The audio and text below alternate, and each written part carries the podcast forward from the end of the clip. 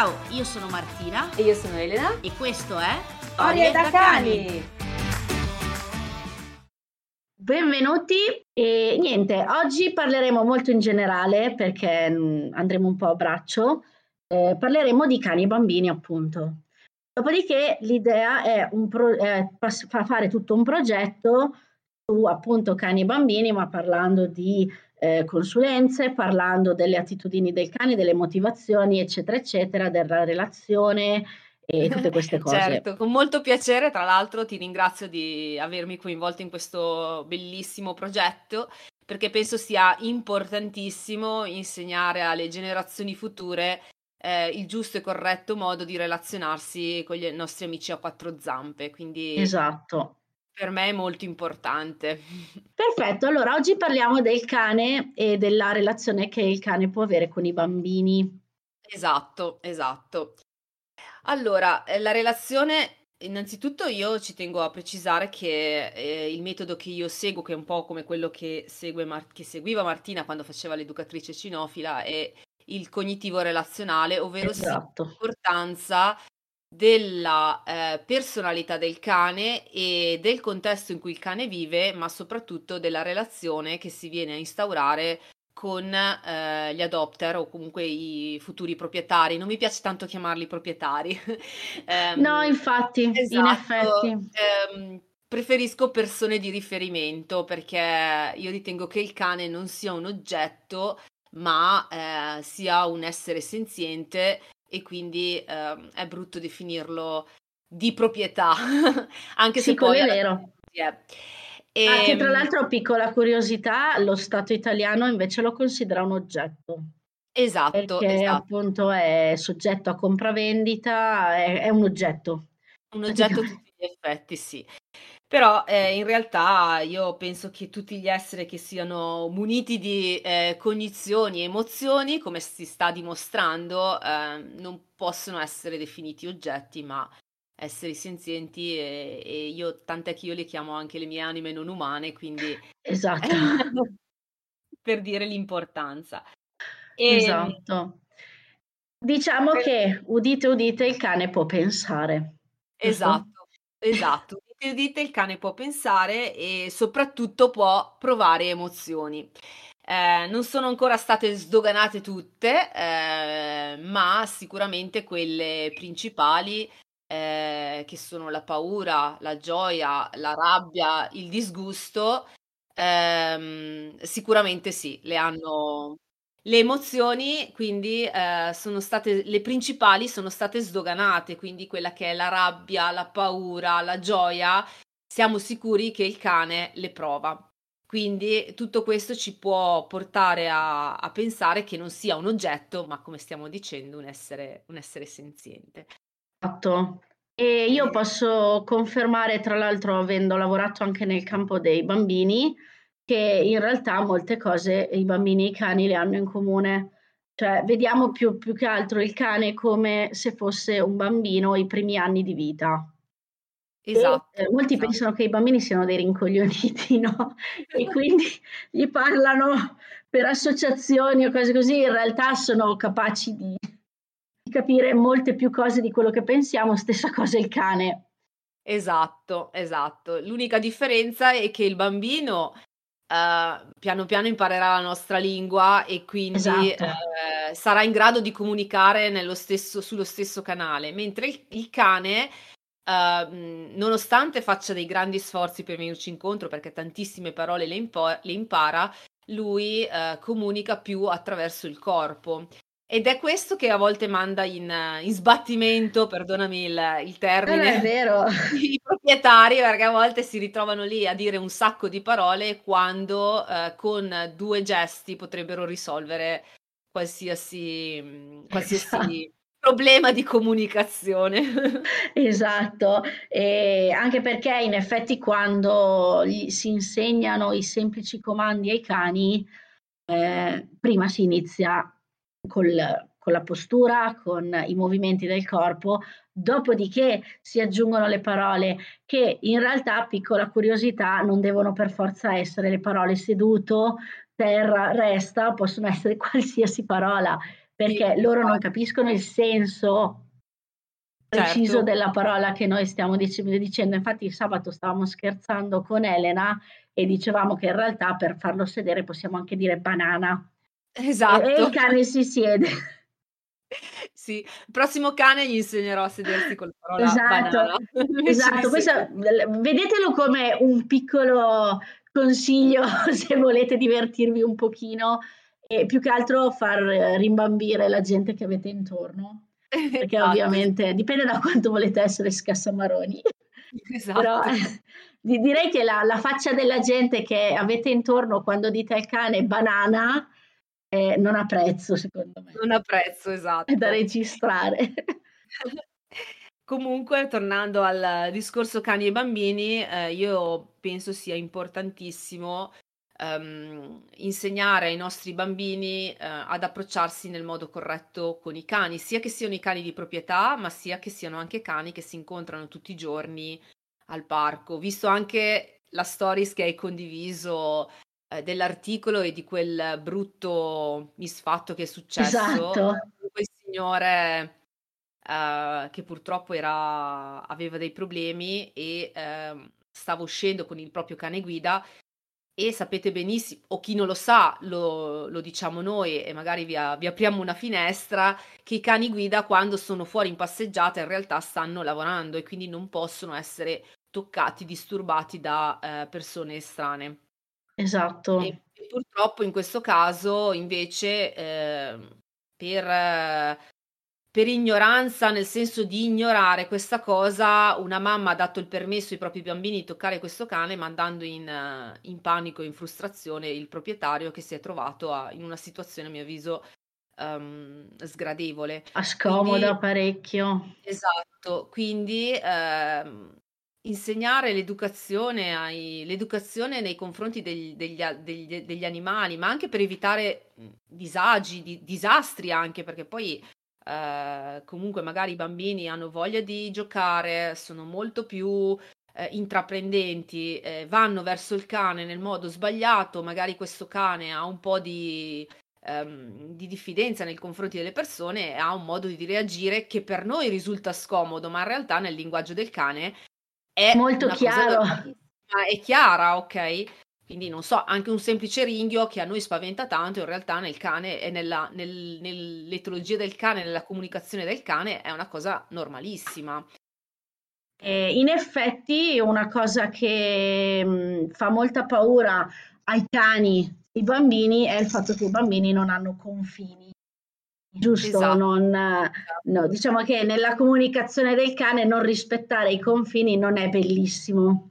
Esatto. E poi è ovvio che come, come noi ci sono persone introverse e persone estroverse, anche nei cani ovviamente ci sono dei cani che hanno degli spazi un po' più larghi, eh, cani che hanno degli spazi un po' più stretti, ma comunque il rispetto per i cani è molto importante. I bambini non ce l'hanno il confine. Esatto. esatto. esatto. I bambini tendono, volte...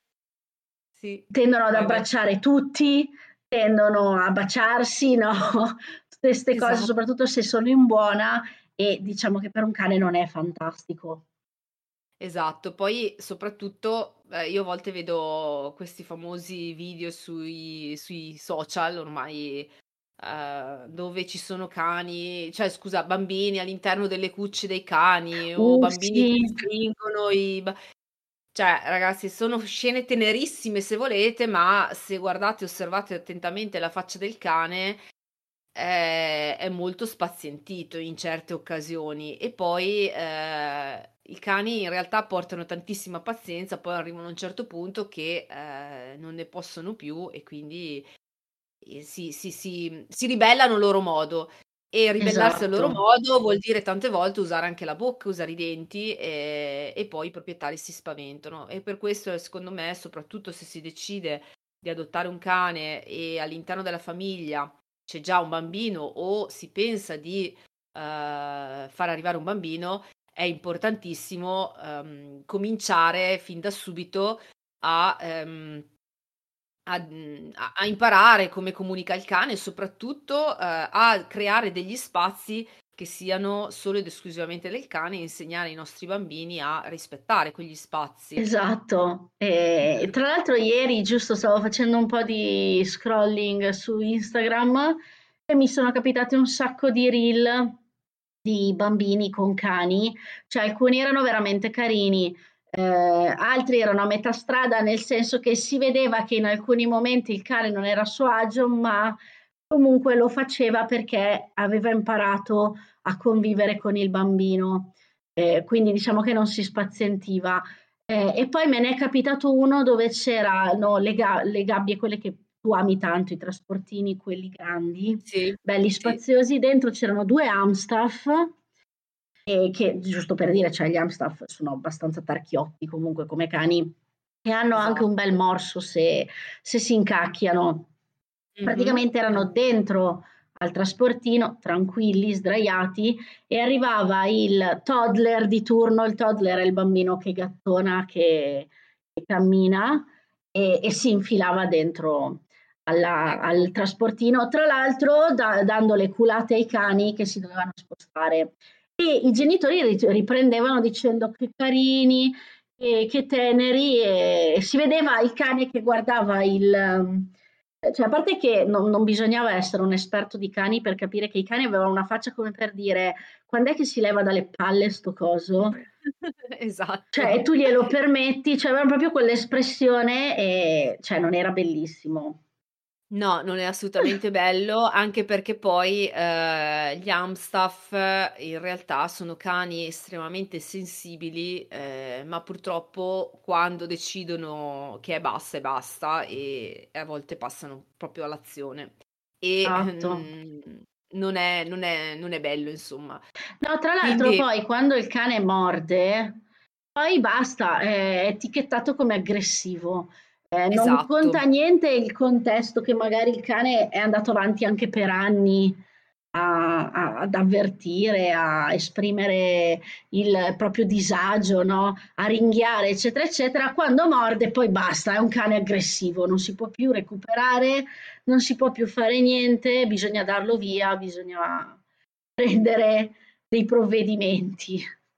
Esatto, ehm, a me questa cosa dà molta tristezza perché poi, ehm, per un'ignoranza nostra, un'ignoranza umana, ehm, di mezzo ci va sempre il cane e quindi Esatto.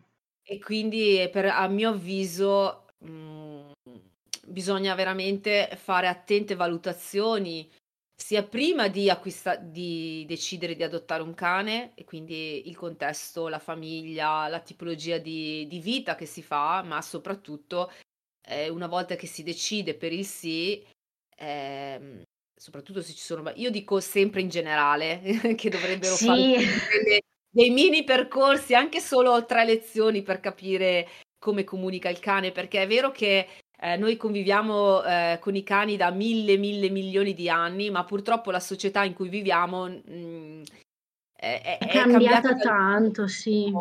E, e, quindi il cane in realtà fa molta fatica a, a, ad adattarsi a questa nuova società. Siamo noi che uh, siamo convinti che siccome il cane ha sempre vissuto con noi, siamo i maestri in assoluti di, di, di, di capire e conoscere il cane. In realtà non è così, eh, non è così e quindi io penso che eh, per tutelare il, nost- il bambino, ma per tutelare anche il cane, sia importante veramente magari investire qualche soldo in meno in qualche, in, in qualche cappottino sì.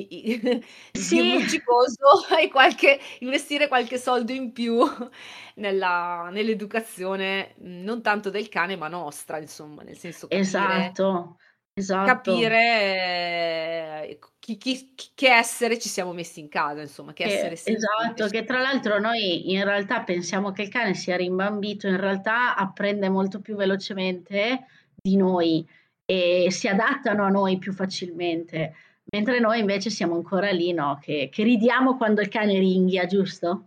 Esatto. perché anche quello l'ho visto ieri, un bellissimo Rottweiler che tra l'altro io adoro come come razza, eh, che eh, ovviamente ringhiava, ma di gusto praticamente al padrone e il padrone invece di smettere di fare quello che stava facendo lo picchiettava no, sulla, sulla, sul muso e, e, e rideva. Ecco appunto, quindi cioè, questo che ci sta, che, che, che, si vuol dire, nel senso che a volte anche quando il cane arriva al limite noi lo prendiamo come mm, diciamo una cosa ridicola, una cosa divertente, invece... Eh, o come un gesto di dominanza, che è una cosa o che come... mi fa incazzare parecchio, no? Esatto. Se il cane, cane ti ringhia è dominante. Dominante, eh, sì, certo, va bene. Siamo ancora a questi concetti, a volte purtroppo è così. Eh, esatto, ricordiamo che il concetto di dominanza c'era negli anni 70, se mi ricordo bene. Esatto. Il cane alfa, no? il cane dominante, purtroppo è arrivato fino ai giorni nostri perché ci sono ancora alcune scuole che purtroppo trasmettono questa cosa. Sì in realtà è una cagata pazzesca, nel senso che anche noi non è che noi siamo dominanti nei confronti del cane e noi dobbiamo dimostrare di essere l'alfa. Semplicemente, esatto. esatto. A parte che all'interno, anche solo nel branco di lupi, non è che ci sia un soggetto meno importante degli altri. Il. Tutti hanno il loro esatto. compito che è utile al benessere di tutto il branco. Quindi... Sì, e poi soprattutto partiamo dal presupposto che il leader, io, io preferisco Brava. chiamarli leader, anche all'interno di un gruppo eh, di cani ferali che ehm, a me è capitato di eh, parlare con associazioni che seguono eh, cani ferali sul territorio, quindi li studiano. In realtà il leader è colui che gestisce eh, tutta la parte di ehm, interazioni, quindi di interazioni fra i soggetti del branco, eh, di eh, gestione del territorio, gestione del cibo, gestione della riproduzione stessa e io a volte dico, guardo i miei proprietari, i miei clienti, dico, ma secondo voi di tutte queste cose il vostro pet, il vostro cane di famiglia, che cosa gestisce? Nulla, perché siamo noi che gestiamo tutti, non è che viene lì e vi chiede, vi dice, ah, dammi 10 euro, vado a farmi la eh, spesa alla. Conad. esatto. Quindi io sono, cioè, io penso che eh, non esista l'idea del capobranco, io ho sentito ancora gente, no, il cane mangia eh, dopo di me, cioè prima di me, perché se no comanda lui. Ma ragazzi, eh, cosa comanda? Alla fine la ciotola gliela metti giù tu, decidi tu cosa metterci Esatto. Quindi non è che eh, lui è un capobranco e decide che si, che si incavola perché non gli piace la polpettina, che, cioè le crocchettine sì, che dicono che i cani di adesso esatto. sono tutti delicati, no? Che bisogna... Mm, sì, in realtà sono delicati perché effettivamente a volte la roba che gli danno da mangiare fa veramente schifo. Esatto, vabbè, quello, ehm, faremo un discorso magari sull'alimentazione sì. dei cani che è carino.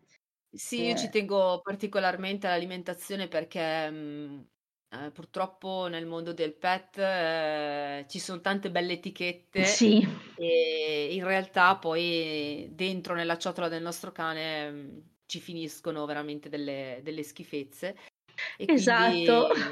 e questo crea veramente tante, tante difficoltà poi non- a livello fisico, ma che si trasformano poi anche a livello, a livello comportamentale, perché poi Beh, certo. ovviamente se hai il mal di pancia eh, sei più nervoso, questo succede anche a noi, no? Nel senso, quindi se il cane ha, magari ha una disbiosi intestinale, quindi un, un problema intestinale, eh, diventa mh, più nervoso e quindi tollera meno eh, quelle che possono anche essere i fastidi che un bambino magari gli può dare, ok? Quindi esatto. So, troppo insistenti dei bambini, quindi veramente a volte bisogna eh, guardare a 360 gradi quello che è la, mm, la situazione, cioè il, il, contesto in cui il cane vive, perché a volte si dice che è un problema comportamentale, ma magari sotto c'è nascosto un problema fisico, quindi che a volte può partire anche dall'alimentazione stessa. Esatto, anche perché ricordiamo che anche noi se non stiamo tanto bene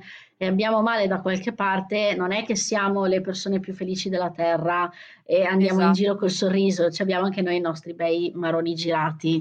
Quindi, esatto. perché se con noi succede, non può succedere anche con i cani. Infatti, di solito, appunto, quando c'è un problema, ad esempio che il cane non si lascia avvicinare o cose così, la prima cosa che si indaga è, eh, è ha dolore da qualche parte, cioè se non Sì, sta bene. sì. Dopodiché si pensa al problema comportamentale, eccetera, eccetera, però prima fisicamente. Perché anche io se ho Guarda male da qualche parte non mi faccio toccare, cioè. Sì, guarda, a tal proposito, ehm, mi è capitato nella mia nella mia carriera lavorativa, diciamo, appunto un labrador, ehm, che ha cominciato improvvisamente a ringhiare, a mhmm, e a manifestare, ehm, comportamenti aggressivi nei confronti dei bambini di famiglia. E alla fine tutto si è risolto che questo cane era talmente obeso che non riusciva più a rea cioè sentiva talmente appesantito, talmente stanco che tutte le volte che gli si chiedeva un'interazione per lui era un fastidio. Quindi aveva cominciato a manifestare questi um, comportamenti Eh aggressivi. certo. Risolvendo l'obesità abbiamo risolto tutta la parte anche di, uh, di, di, di comportamenti aggressivi. Il cane è tornato eh, con lo spirito, con la voglia di muoversi e quindi anche tutte le interazioni risultavano meno pesanti per lui. E, e ci credo. Comportamenti, uh, questi comportamenti di tipo aggressivo, insomma. Non riuscivano più a portarlo nemmeno in passeggiata perché lui ovviamente era talmente pesante che faceva tre passi e poi si, si sentiva stanco, però la, i proprietari non lo capivano e quindi uh, lui ringhiava, arrivato, era arrivato appunto a ringhiare perché diceva, oh, cavoli, non so più come dirvelo che non riesco a muovermi. Esatto, anche perché non è che possono parlare, quindi hanno altri no, modi esatto. per comunicare, ma cosa che più o meno fanno anche i bambini, perché fino esatto. all'anno, anno e mezzo non dicono niente, quindi devono comunicare in un altro modo. Di solito, soprattutto nei neonati, è il pianto che eh, molti dicono è perché è viziato e cose così, in realtà è il loro unico modo per esprimere qualsiasi cosa gli stia passando per la testa in quel momento. Esatto, quindi mh, mhmm, sia con i bambini sia con i cani eh, fare molta attenzione a quelli che possono essere veramente quei cambiamenti perché in realtà secondo me ehm, non sono dispetti ma sono semplicemente una manifestazione di un disagio, di, una, di un momento di fastidio, mm, cioè poniamoci sempre le domande, come si dice se, come dico sempre io, eh, chiediamoci prima il perché. Esatto. Ecco, tra e... l'altro c'erano un paio di miti che volevo sfatare, perché mm-hmm. parlando prima del discorso dominanza mi sono venuti in mente e non sarebbe male, visto che è una puntata molto generica, sfatarli. Certo. Ad esempio, visto che ce li hanno anche chiesti negli incontri, eh, mm-hmm. se il cane sale sul divano o sale sul letto, diventa dominante. cioè, nel senso, sì, poi ti metti i piedi in testa o in questo caso le zampe. No, cioè, no. No. no, no, no, no, ragazzi, scordiamocelo. che il cane diventa dominante se sale sul, sul letto sul divano, cioè nel senso Um, Ovviamente se il cane è normo-comportamentale, ovvero sia non ci sono delle patologie certo. eh, a livello comportamentale, cioè il mio cane dorme tranquillamente sul divano eh, e, e, non è certo dominante o non vuole comandare lui all'interno Ma... della casa. Esatto. Quello che io dico, se... però quello che io ci tengo a dire sempre è che sia una regola congiunta per tutti i familiari, quindi se si decide che il cane sale sul divano, sale sul letto, deve salire sul divano e sul letto, sia per la mamma, per il papà, per il bambino, per l'adolescente, per tutti i componenti della famiglia, perché sennò può essere che lì nascano dei conflitti. E altra cosa importante che a volte succede, che quando, soprattutto con i cani di taglia grossa, che quando sono piccoli, coccolosi, ciocciolosi, sì, sì, sale sul, sì. sul divano quando diventa un bel cagnone di 30 kg, eh, mo sul divano non ci stiamo più, quindi tu stai giù. Però capite che questo comincia a dire: ma come io prima stavo lì perché adesso io non ci posso più stare? Quindi esatto. eh, si generano questi conflitti, sono questi conflitti che poi portano a, eh, a, a far sì che magari il cane non diventi non non si tratta di dominanza, ma si tratta di confusione che lui ha, cioè nel senso, eh, come? Con te sì, con quell'altro no, quindi non capisce Esatto, confu cioè si crea Ah. confusione. Eh, Esatto, esatto. diciamo che è una scelta della famiglia. Certo, Si parte ovviamente a seconda se il cane arriva a casa da cucciolo o da adulto, si parte da subito a mettere dei limiti, cosa che in realtà si fa anche con i bambini. Mh. Perché è molto Esatto. importante dare dei limiti e delle regole. Sì, Anche per il dico quieto vivere ovviamente quotidiano, perché altrimenti si diventa matti. Io dico sempre: poche regole, ma che devono essere rispettate, Chiare, esatto. tutti, chiare e rispettate da tutti i componenti della famiglia. Almeno per il cane penso che sia così anche per i bambini, Esatto. E una cosa appunto, informatevi molto bene sulla razza che state per prendere, state per comprare, state per adottare, perché ovviamente, ehm, sono tutti piccoli all'inizio. Quindi quando poi voi date i limiti che possono essere, s possono salire sul letto, ma non sul divano, viceversa, comunque dovete tenere conto che sono cani che, ehm, nel caso ad esempio del labrador, nel caso del del pastore tedesco, cioè comunque partono da piccolini, ma poi diventano belli grossi. Cioè nel Sì. pastore tedesco stiamo parlando anche di 50 chili di cane a un certo punto. Quindi Assolutamente esatto, cioè se voi lo fate salire sul letto, ricordatevi poi che avrete un cane di 50 chili. Lì diventa più una cosa pratica, nel senso che se siete già in 2 nel letto, in alcuni casi di molti genitori in 3 perché 3. magari 3, 4 perché i figli a 'na certa entrano nel letto o addirittura si addormentano nel letto, e anche lì non è che succede, cioè non è che il bimbo diventa dominante, diciamocelo, o diventa viziato, semplicemente stiamo rispondendo a un bisogno del bambino.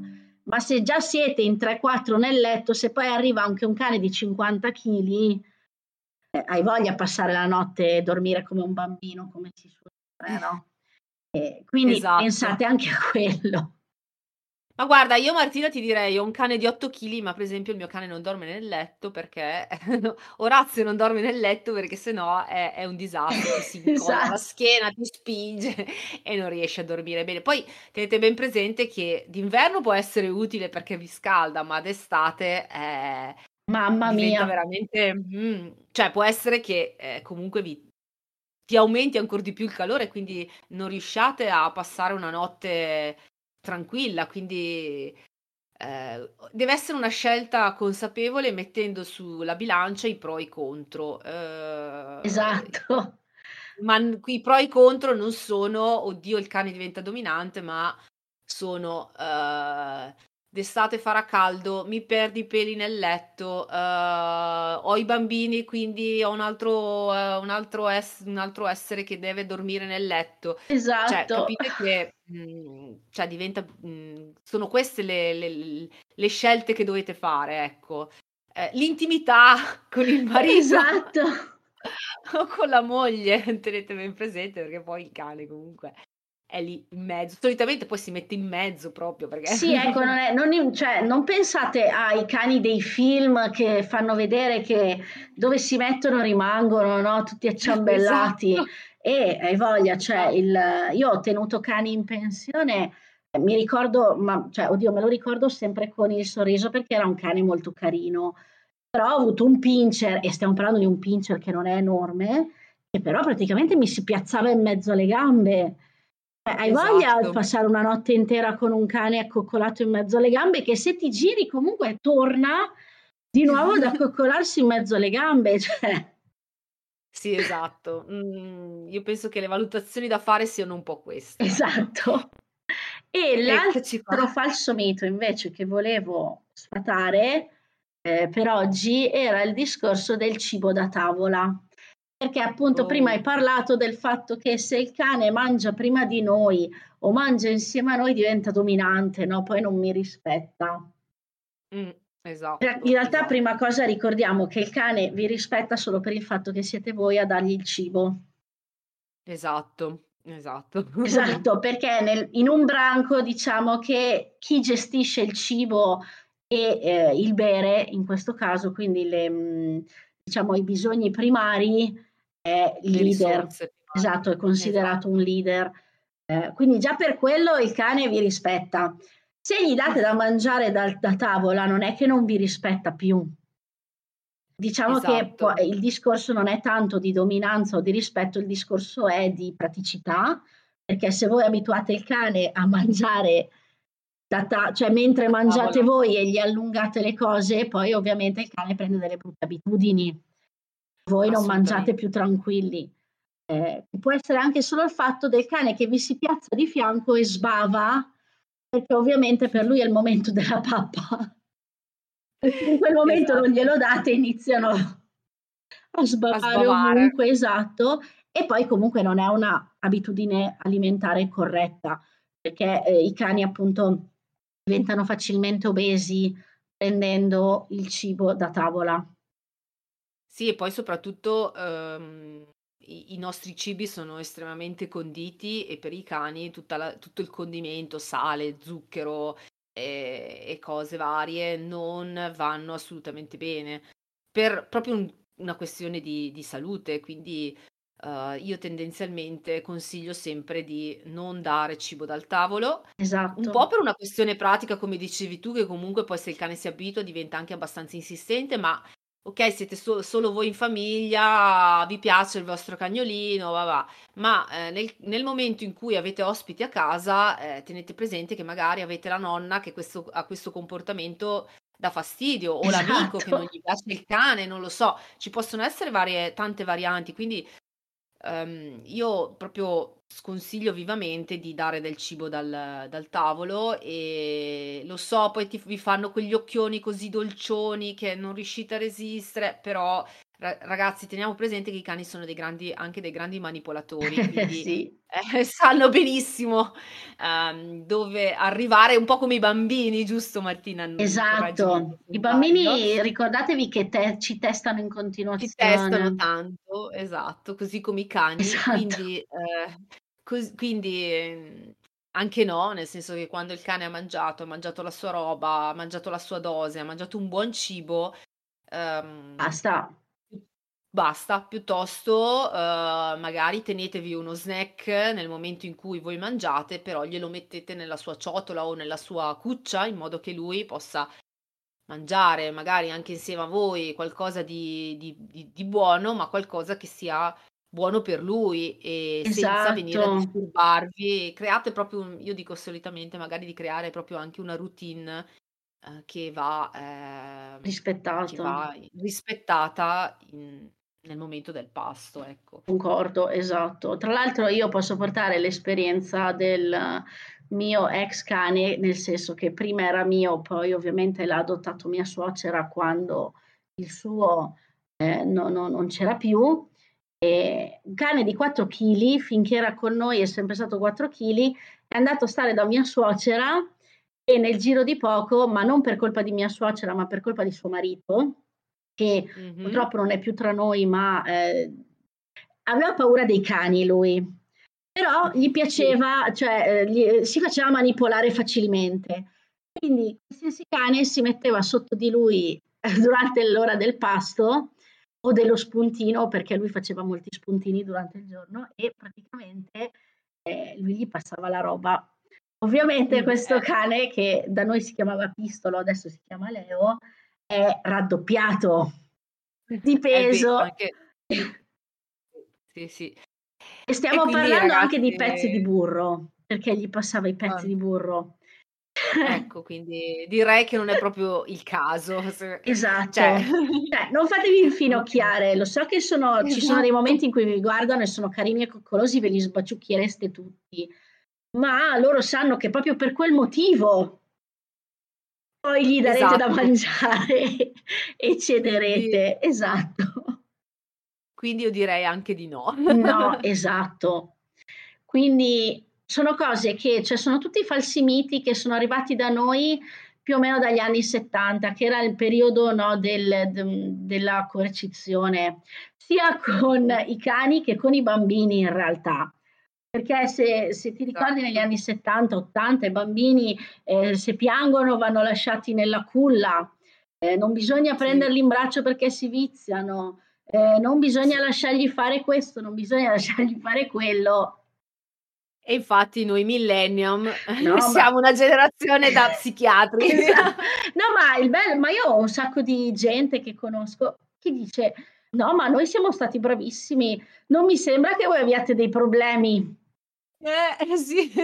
E infatti, bene, eh, okay. amorevolmente a me piace parlare con i genitori che vengono in negozio. Ricordiamo che io non faccio cinofilia, ma parlo di, cioè, lavoro con i bambini, cioè ho un negozio di articoli per bambini. Vengono i genitori per il marsupio o la fascia e, e, io spiego il discorso che il fronte mondo non è ergonomico, cioè il bambino che guarda verso l'esterno invece che verso mm-hmm. la mamma e il papà. E loro mi dicono spesso, ma io sono stato portato con il marsupio Frontemondo, ma infatti non è che succede chissà cosa, eh? non siamo morti. E, e, poi aggiungo, abbiamo altri problemi mentali dovuti ad altri motivi. Ho detto, ah, di sicuro non siamo morti per quello. Esatto. Cioè, sia, siamo totalmente sballati per il resto. Però, però insomma, dai, per quello. Almeno fisicamente. Però, se ci sono degli studi che ci possono aiutare a comprendere meglio i nostri cani, i nostri bambini, perché non, cioè, stiamo andando avanti, no? Stiamo andando avanti anche molto velocemente. Cavoli.